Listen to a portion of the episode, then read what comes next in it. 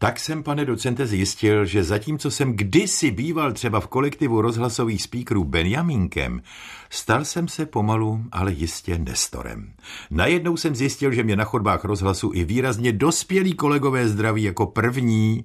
Jsem z toho trochu v rozpacích, ale zároveň mi to připomíná, že jsme v minulém pořadu slova na zlato narazili právě na Nestora, myslím tedy na slovo Nestor. Vzpomínám si, ale pokud si dobře vzpomínám, narazili jsme hlavně na jméno Nestor, tedy psáno s velkým N což byl vládce Pilu, městského státu na Peloponésu. Ostatně město Pil je tam dodnes a dokonce se paláci, který v něm odkryli archeologové, říká Nestorův palác, i když je to spíš jen past na turisty. O tom, kde Nestor žil a zda vůbec žil, nic reálného nevíme. Jinými slovy nevíme o Nestorovi nic. No to tedy nevypadá moc nadějně. Ale my se přece nezajímáme o historii, ale o jazyk, takže nemusíme želet toho, že historický Nestor je vlastně velký velká neznámá. Podívejme se raději, co nám o něm vyprávějí literární díla. Ano, o tom jsme se také zmínili už v minulém pořadu, že se o Nestorovi mluví v Odiseji, že se za ním vydá Odiseův syn Télemachos, když hledá svého otce.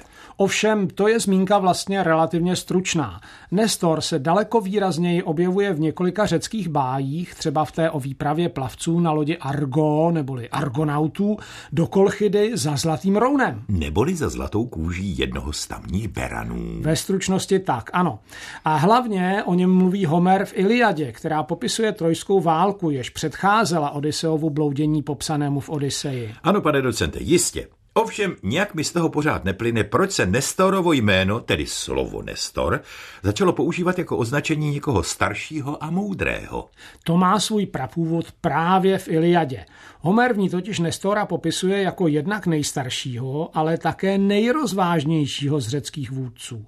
Jeho stáří vyjadřuje verši o tom, že již dvoje pokolení starců rozvážlivě mluvných přečkal, jež s ním spolu rostli a trávili věk svůj v posvátném pilu, tam panoval sponenáhla třetímu. Takže před branami Troje byl Nestor o dvě, nebo vlastně spíš až o tři generace starší než jeho spolubojovníci? Ano, při nejmenším o dvě generace, spíš i o více.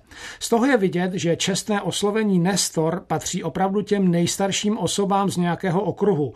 Můžeme říci třeba Nestor českých sochařů. Nebo Nestor českých spíkrů. Ano, třeba tak.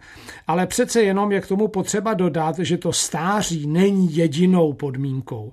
Že by k tomu měla přistupovat i Nestorova uvážlivost a moudrost, která byla vidět třeba na tom, jak utišil spor mezi Agamemnonem a Achillem o krásnou brýzeovnu. Takové těžké úkoly našim dnešním nestorům, ať už jsou z jakéhokoliv oboru, snad nepřipadnou. Také snad neobléháme Troju, že? A obecně případnou nevěru řešíme mírněji než válkou. No jak kdy, pane docente, jak kdy.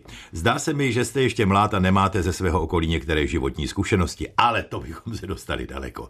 Já bych tedy raději schrnul, že označení Nestor používáme jako čestné pro nejstarší a také nejmoudřejší, nebo alespoň moudrou osobu z nějakého okruhu.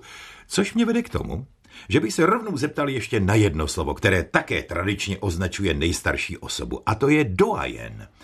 Já to slovo znám hlavně ve spojení doajen Pražského diplomatického sboru. Co, nebo spíš, kdo to je takový doajen a proč se mu tak vlastně říká? Tak kdo to je, to je teď asi jasné. Doajen diplomatického sboru je prostě jeho nejstarší člen s čímž se pojí jisté tradiční ceremoniální zvyklosti a i povinnosti. Ale mě by možná spíš šlo o to, jak to slovo doajen vzniklo. A jestli třeba nemělo něco společného se jménem malířky Marie Čermínové, uměleckým jménem Toajen tak s tím pseudonymem Toajen nemá slovo Doajen určitě společného nic. To vás mohu ubezpečit. Ač o vzniku tohoto uměleckého jména existují rozdílné teorie, žádná se ke slovu Doajen nijak nevztahuje. No dobře, tak jak je to tedy s tím Doajenem? Převzali jsme je z francouzštiny, ale jeho původ je... Předpokládám, že jako obvykle latinský. Skoro tak, řecko-latinský v tomto případě.